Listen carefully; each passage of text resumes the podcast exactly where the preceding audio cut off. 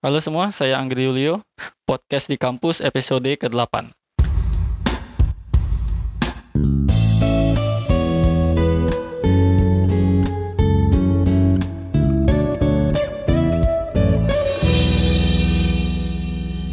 Episode kali ini saya akan membahas tentang fenomena yang terjadi di dunia pendidikan saat ini, di mana proses perkuliahan atau pembelajaran dialihkan ke dalam bentuk daring atau secara online.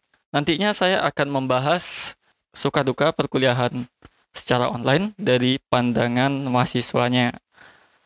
Bersama saya sudah terhubung salah seorang mahasiswa saya. Nanti kita akan bahas panjang lebar tentang bagaimana sih perkuliahan secara online itu.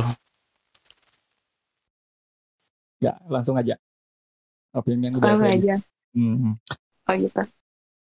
Kan sekarang kan kondisinya lagi apa ya? Lagi karantina, eh karantina Hmm. istilahnya. Iya karantina di rumah aja. Iya benar-benar. Ah, ini aja dulu, kenalan lah dulu ya. Oh ya kenalan. Jadi eh, saya podcast sama salah seorang mahasiswi, mahasiswi di kelas. Nah, itu langsung kenalan aja Desi. Halo, perkenalkan saya Desi Atensia. Eh, saya berasal dari Dharmasraya. Saya salah satu mahasiswi Pak Anggri Yulia Fernanda. Eh, saya sekarang berada di Prodi Pendidikan Informatika semester 4. Semester 4. Oke. Berarti angkatan 2009 eh 18 ya? Hmm. Ya. Saya mau nanya dulu latar belakangnya dulu lah. Eh, dulu Ya. SMA atau SMA? SMA. SMA. Nah, kenapa Hmm. bisa masuk ke ngambil eh, jurusan ini, pendidikan informatika? Gimana ya? Sebenarnya dulu itu jujur nih ya Pak. Jadi pertamanya itu STQ bukan pilihan pertama saya. Eh sebenarnya dulu tuh Desi mau masuk ke salah satu universitas negeri yang ada di Sumbar. Cuman takdir berkata lain. Iya asik. Gitu ya. Nah, terus udah tuh Desi ikut ujian SN, SB, ujian mandiri, tapi nggak ada yang lolos. Terus akhirnya Desi itu gap year dulu setahun kan. Terus ah, sebenarnya 2018 mau ma- coba SB lagi, tapi kayak masih takut nanti nggak keterima. Akhirnya Desi daftar di salah satu universitas swasta, tapi bukan STEKIP Iya, iya. sebelumnya uh, selain stekip dulu terus Nah, karena aja nggak cocok Nggak apa-apa. gimana Di mana sebutin aja. sebelumnya jangan soalnya ada sedikit kesan tidak enak tentang kamu sini jadi jangan sebut merek Oh, gitu. Oke. oke. Nah, alasannya kenapa? Ah, alasannya kampusnya terlalu kecil tapi sebenarnya kampus ini bagus di bawah naungan salah satu universitas negeri yang ada di Sumbar juga jadi Oke. pendirinya ini alumni alumni dari kampus itu gitu Ya, udah tahu. Semua orang udah tahu. Ah. Itu langsung ketahuan kalau dibilangin. kecil, terus masa iya di kamar mandi wastafelnya patah, nggak ada airnya. Itu saya langsung kayak airnya nggak ada, wastafelnya patah, kampusnya gersang. Jadi saya langsung kayak netting aja gitu kan. Terus Hamin satu sebelum balik kampung, saya langsung daftar ke Stekip. Padahal saya udah ujian loh di kampus yang yang sebelumnya itu udah ujian, tinggal nunggu hasil aja. Tapi setelah keliling kampus kok kayak gini kali gitu kan. Karena di situ pengennya kuliah tapi nyaman di tempat itu. Kayak ya biar nyaman gitu. Jadi sekalian kita nuntut ilmu sekalian nyaman gitu kan. Nanti kalau kita nuntut ilmu nggak nyaman pasti kayak nggak konsen gitu kan. Nah gitu. Terus kenapa Desi ngambil informatika? Karena dari dulu Desi itu pengen masuk ke bagian komputer gitu. Nggak tahu kenapa Desi pengen masuk ke bank jadi Oke. menurut Desi Oke. kalau mau jadi jadi Desi pilih komputer karena gimana ya nggak bisa dipungkiri dunia teknologi kan terus berkembang jadi kita harus bisa itu gimana teknologi itu gitu Hmm, gitu. Oke, oke.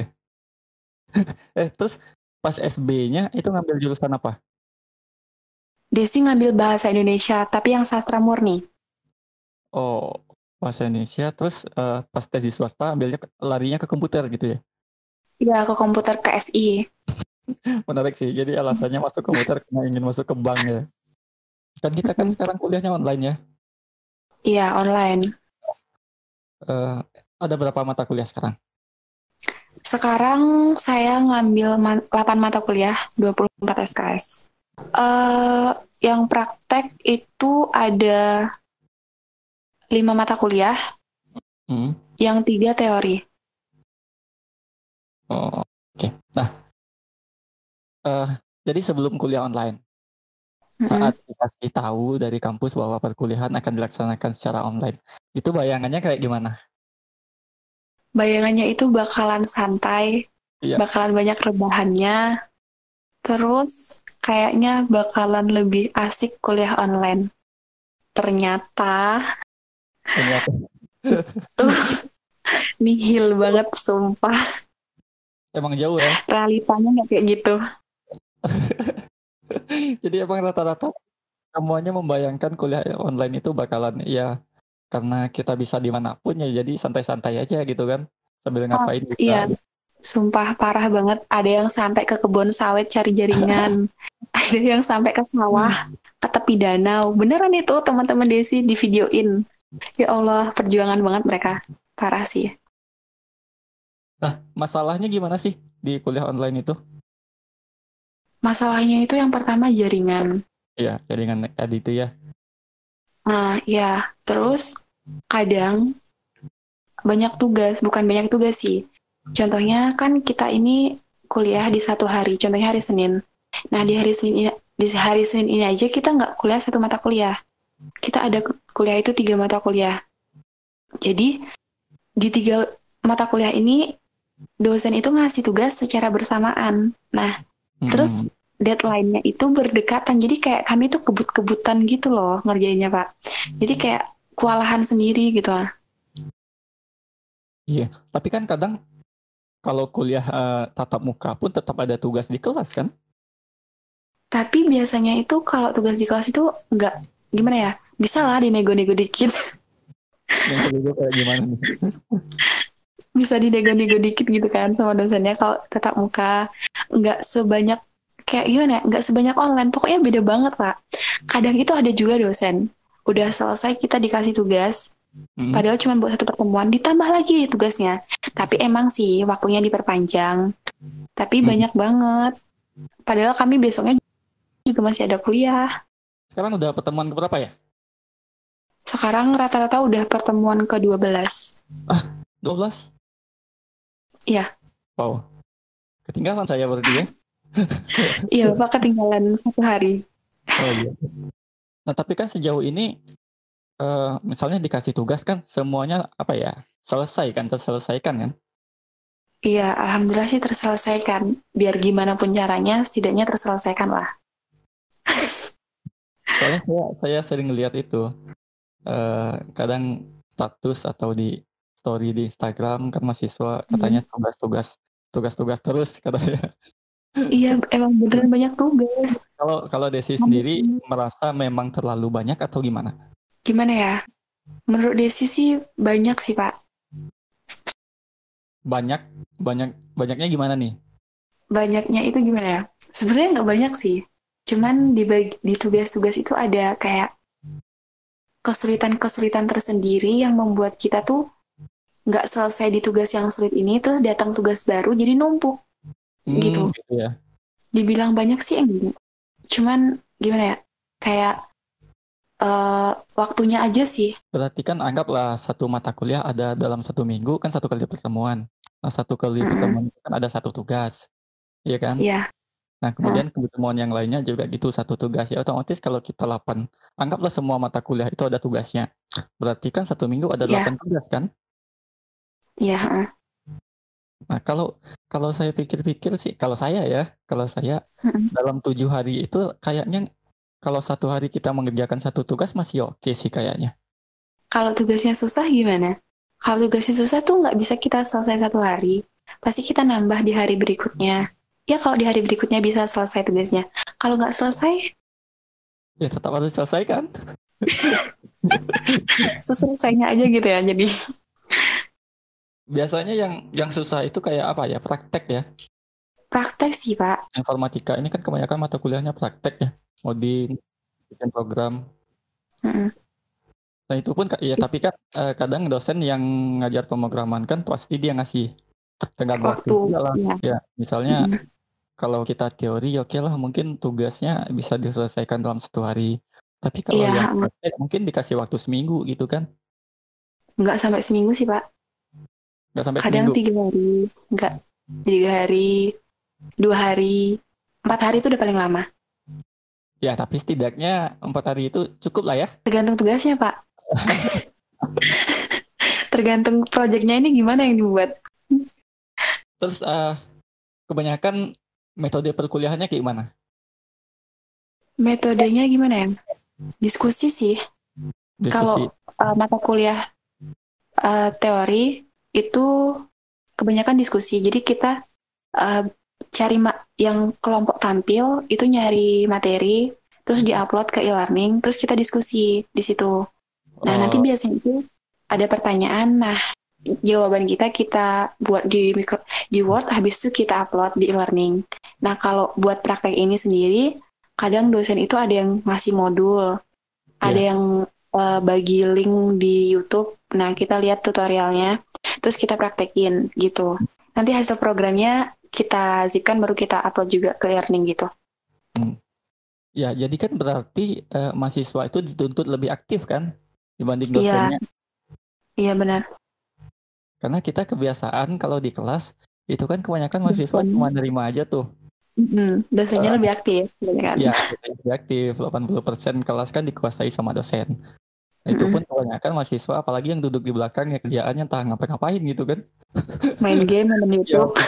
apalagi kalau di labor, di labor kan ada internetnya tuh. Saya sering lihat. Kan dari depan itu sebenarnya saya bisa mantau apa kegiatan mahasiswa kan.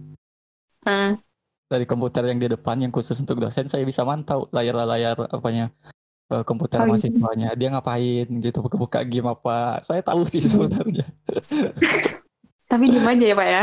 tapi ya Tapi diem beberapa aja. saya, ya saya yang saya tegur juga secara tidak langsung lah gitu ya Iya.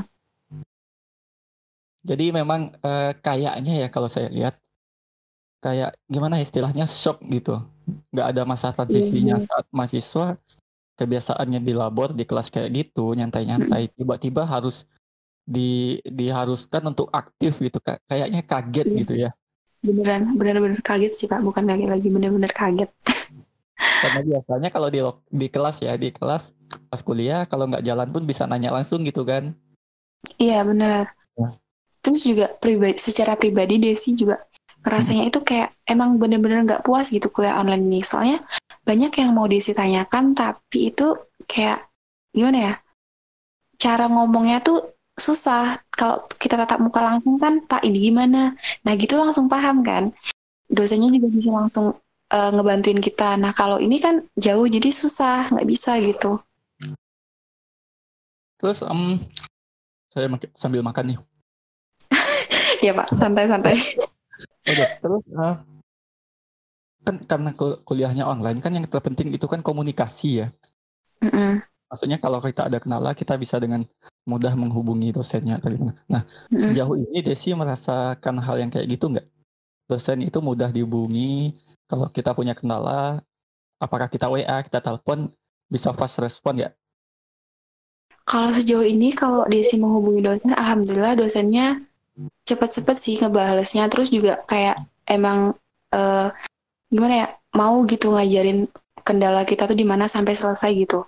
Sejauh ini sih do- beberapa dosen yang Desi hubungin sih, alhamdulillah mau nuntun kami gitu. Iya, iya. Nggak ada kendala ya buat komunikasi sama dosennya? Alhamdulillah belum ada sih pak. Hmm, hmm, jadi kan artinya kalaupun ada tugas dan kalian punya kendala, kalian kan tetap bisa komunikasi kan nanya-nanya sama dosennya gitu kan. Bisa pak, bisa. Terus masalahnya tugasnya di mana? Masalahnya tugasnya disusah. kan kalau susah bisa ditanya langsung kan ke dosennya. Tapi itu gimana ya Pak? Nggak sepaham eh kalau kita ketemu langsung kayak kemarin itu ada mata kuliah satu mata kuliah program juga. Nah ada aplikasi ini tuh nggak bisa kami akses di lab uh, komputer yang Windows 10 itu nggak bisa nggak bisa kita akses pakai uh, Windows 10 aplikasi yeah. itu nggak bisa kita akses pakai yang Windows 10 jadi dosen ini menyarankan kita menggunakan apa ya Microsoft Access atau apalah kemarin tadi saya lupa nah itu kami nggak ada yang paham. Terus juga uh, jadi kami terbenturnya di situ. Terus kayak temennya ini nggak ada yang paham. Terus dosennya juga gimana ya kami mau tanya juga takut seharusnya salah kami sih. Kenapa tanya takut? Toh juga dosennya nggak bakal marah kalau kita nanya baik-baik kan. Cuman kayak karena udah deadline juga jadi kami terima bersih aja dari teman gitu. Itu kayak yang mikirnya nanti di si pribadi mikirnya nanti kalau ujian kita pakai itu lagi kita mau gimana nanti ujiannya? Gitu iya. sih yang disi takutin. Kalau tugas ini kita minta ke teman. Terus iya. buat ujiannya itu nanti gimana gitu. Iya. sebenarnya kan bukan buat ujian aja maksudnya nanti buat ke depannya juga. ya, buat ke depannya. Oke benar-benar sih benar jadi kan intinya uh, apa ya? Kalian nunggu temen yang udah selesai. Nanti ya nanti jawabannya di copy paste baru kalian kirim ke dosennya. Tapi nggak nggak se seluruhnya kayak gitu sih pak.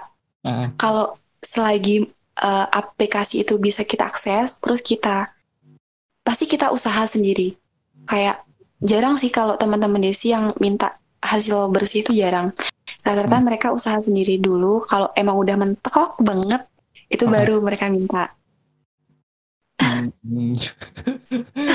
Iya benar. Tapi kan eh, kalau saya sih pengennya juga kayak gitu. Jadi saya pengennya uh. mahasiswa saya mereka setidaknya coba dulu. Uh. Nanti di mana kendalanya baru kita kita apa kan kita diskusikan ini kendalanya uh, ini, iya. ini gitu. Nah, uh. saya juga menemukan beberapa mahasiswa kan saya itu biasanya sistemnya remote ya. Kalau mahasiswa yeah. saya kan kuliahnya praktek semua ya. Praktek yeah. semuanya susah juga. Jadi kalau ada mahasiswa yang terkendala, saya selalu minta mahasiswa itu untuk uh, install aplikasi kayak remote desktop. Nanti saya yeah. bantu secara langsung gitu. Ada beberapa kasus saya menemukan mahasiswa itu tidak mencoba sama sekali. Maksudnya pas saya tanya, oke okay, ini uh, kendalanya di mana di WA dulu kan di WA-nya saya, Pak ini kendalanya ini, oke okay, oke, okay. nah, saya remote. Jadi pas saya remote saya tanya, ini prosesnya sudah sampai di mana? Belum, Gak tahu Pak, gitu katanya. Apa yang belum? Belum sama sekali. Iya Pak, programnya diinstal belum Pak. Aduh. Jadi errornya di mana? Nah, itu ah. Jadi saya inginnya mahasiswa itu setidaknya mencoba dulu lah. Nah, Trial and error dulu ya, ya Pak. Benar. Kalau di labor kan otomatis semua programnya udah disiapkan kan? kita belajar mm -hmm. Java itu OJDK-nya udah diinstal, NetBeans-nya udah, udah diinstal. Mm. Kita tinggal pakai. Nah, karena kalau kayak ini kan kita harus install dulu secara manual ya. Jadi kan kalau di Labor itu kan semua aplikasi udah diinstal dulu. Kita tinggal pakai aja bersih. Nah, kalau kuliah online ini uh, apa namanya? Kita install sendiri semuanya, kita cari linknya sendiri. Terus bersyukur banget sih kalau ada dosen langsung ngebagi link langsung download ke sini gitu. Itu bersyukur banget sih tapi ada juga beberapa dosen yang nggak oh, kayak gitu. iya, jadi iya, kayak benar, benar. susah. Iya sih kadang kan disuruh install ini downloadnya di mana aja nggak tahu ya. Iya itu. Jadinya ya Allah.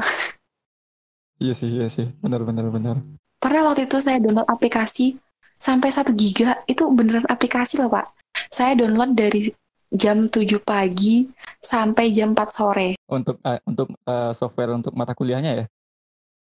Mm -mm. Wow. Parah banget sumpah. Dan, dan saat kendalanya juga kan ada beberapa uh, teman-teman di kelas yang memang tinggal di daerah yang sinyalnya susah kayak di sini ya. Susah. Ya? Iya betul banget Bapak. Jangan jujur-jujur banget. Iya sih. Saya kan pas apa pas pertemuan yang di kelas apa ya saya bikin itu kayak video video konferen itu. Di kelas Desi juga ya? Iya uh -uh. jadi saya tes susah juga jadi jaringannya itu. Dari kita kan sekelasnya ada 29 mahasiswa ya.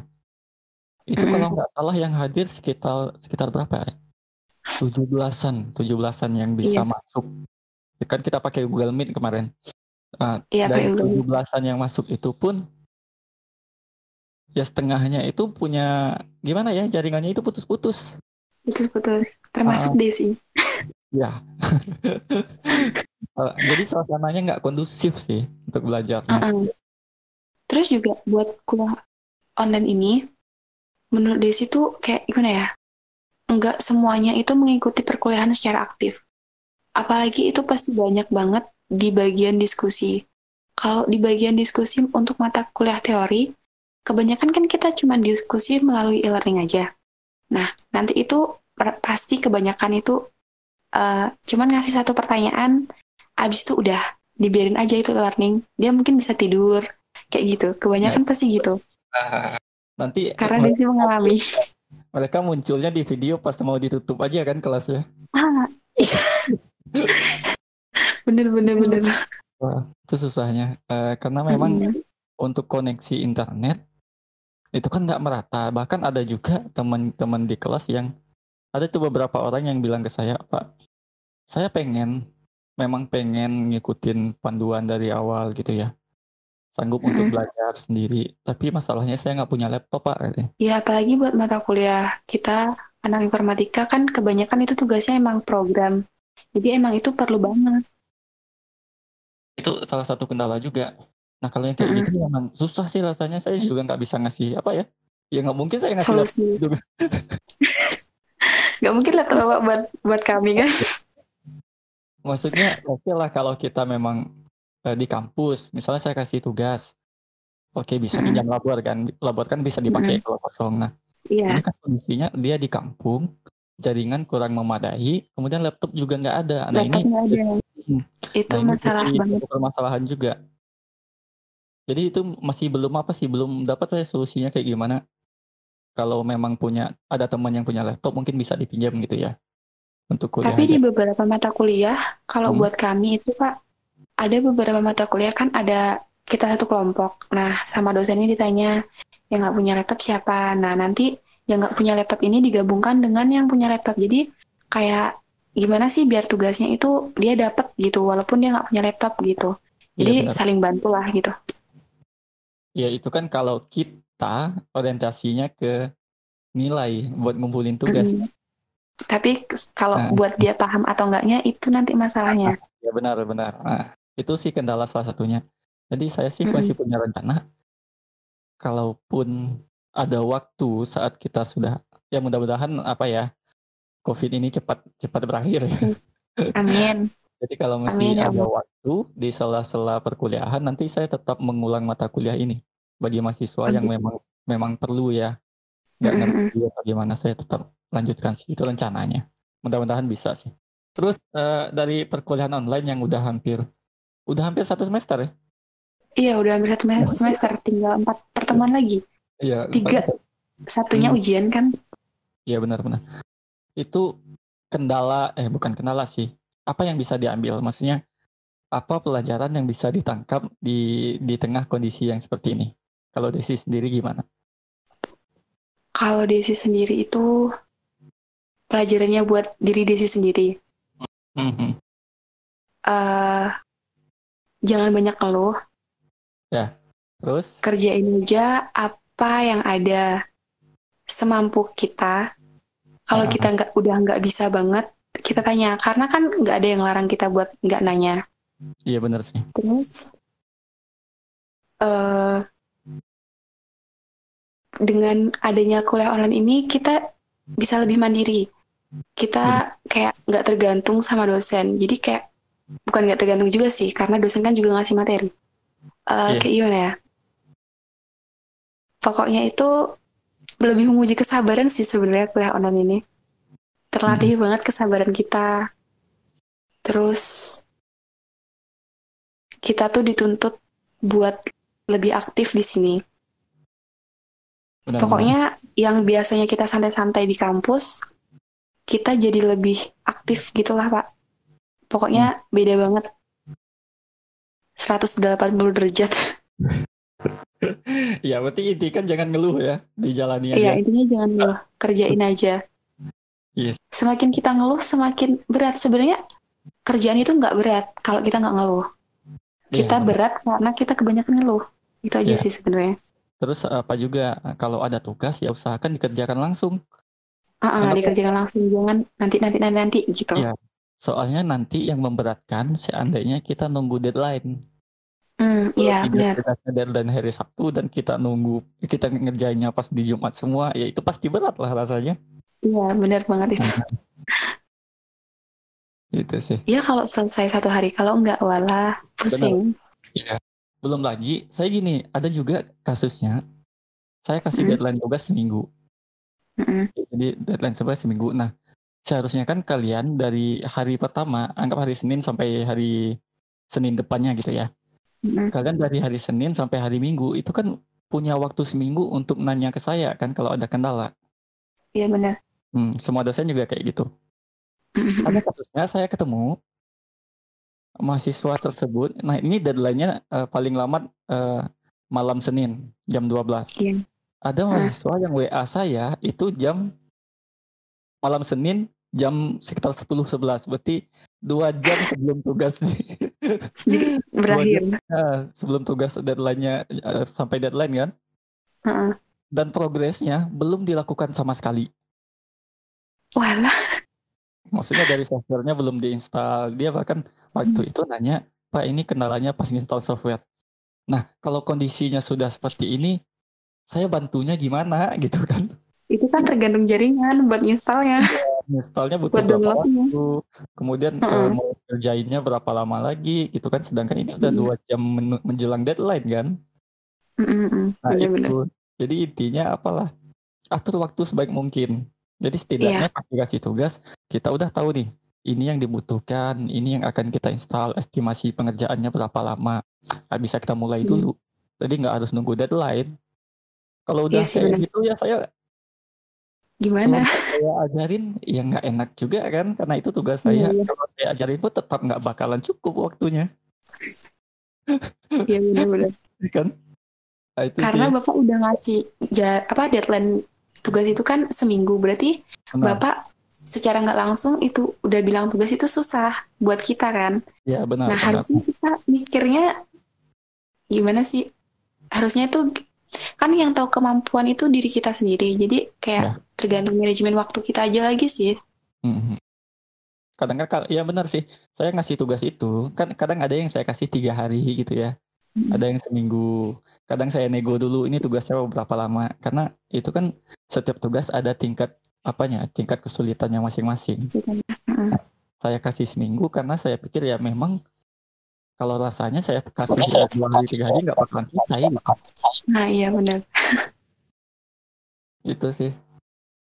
Ya banyak suka dukanya lah pas kuliah online.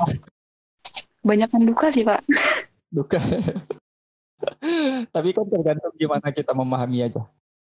Iya, benar. Tergantung kita memahami, tergantung manajemen waktu kita. Karena kemampuan diri kita, kita yang tahu. Jadi kita pandai-pandai ngatur waktu aja buat nyelesain itu tugas. Benar-benar. Terus ah saya tanya terakhir. Hmm? Kan Desi sebagai mahasiswa ya. Heeh. Jadi kan udah tahu ya keluh kesah teman-temannya ya mahasiswa-mahasiswa yang Hmm. lain. Kalian kan hampir-hampir hampir sama lah keluh kesahnya gitu ya. Nah, Iya. harapan ke depannya buat dosen yang ngajar baiknya seperti apa? Harapannya Hmm, eh kalau bisa tugasnya jangan susah-susah. Tapi nggak bisa gitu juga ya, karena Iya. kan itu tergantung eh, indikator mata kuliah kita. Ya, maksudnya kalau susah atau enggak itu kan relatif juga. Ada teman yang nganggap itu susah, ada yang anggap gampang aja gitu kan. Iya sih benar-benar. Harapannya buat dosen jangan pernah bosan kalau kita ngechat secara pribadi. Tolong Hmm. maklumi kami karena nggak semua kita paham dengan materi saat itu. Oke. Terus juga nggak semua kita bisa ngerjain tugas. Terus eh intinya ya itu aja sih Pak, jangan pernah gimana ya, jangan pernah bosen kalau kita nanya sama dosen itu aja sih. Hmm, Oke, oke. Terus jangan galak-galak, nggak nggak- se- sejauh ini nggak ada dosen yang galak sih. Ah. pernah ketemu nggak sih misalnya uh, kalian bikin tugas, bingung misalnya, kemudian chat kan kadang kita bikin tugasnya malam nih. Kemudian uh, pas uh, kita ngerjain tugas kita bingung, kita chat, kalian chat up tuh dosennya. Kemudian dosennya walas, kalau chat kalau bisa siang-siang ya jangan malam-malam ya, malam waktunya istirahat gitu. Udah nggak kita gitu. Sejauh ini sih belum pak, cuman kan kita kalau ngechat dosen ini uh, ngeliat-ngeliat dosennya, kalau dosennya kan sebelum kita kan sejauh ini tuh kita udah kenal tipikal-tipikal dosen oh ini dosennya gini oh ini dosennya gini gitu. Jadi kayak uh, kita beberapa dosen ada yang berani ngechat malam karena kita udah deket sama dosennya karena bersahabat sama dosennya. Hmm. terus juga ada beberapa dosen yang kita dia emang udah dari awal emang menegaskan bener-bener ngelarang ngechat mas apa bener-bener ngelarang mahasiswanya buat ngechat dia di batas waktu yang udah ditentukan gitu. Jadi hmm. emang kita nggak berani sih ngechat di luar jam itu kecuali waktu itu uh, dosennya pernah bilang kecuali bener-bener yang mendesak. Nah itu baru boleh sama beliau. Berarti kan sejauh ini nggak ada apa ya, nggak ada maksudnya nggak ada kendala Kayak atau dosennya marah-marah pas di chat nggak ada kan? Belum, alhamdulillah jangan sampai sih pak. iya iya benar benar benar. Jadi ya gitu ya Desi ya. Iya. Oke oke. Yep, uh, Desi terima kasih waktunya. Iya Pak sama-sama. Uh, oh ada topik yang lain nanti kita bahas lagi ya di podcast ini.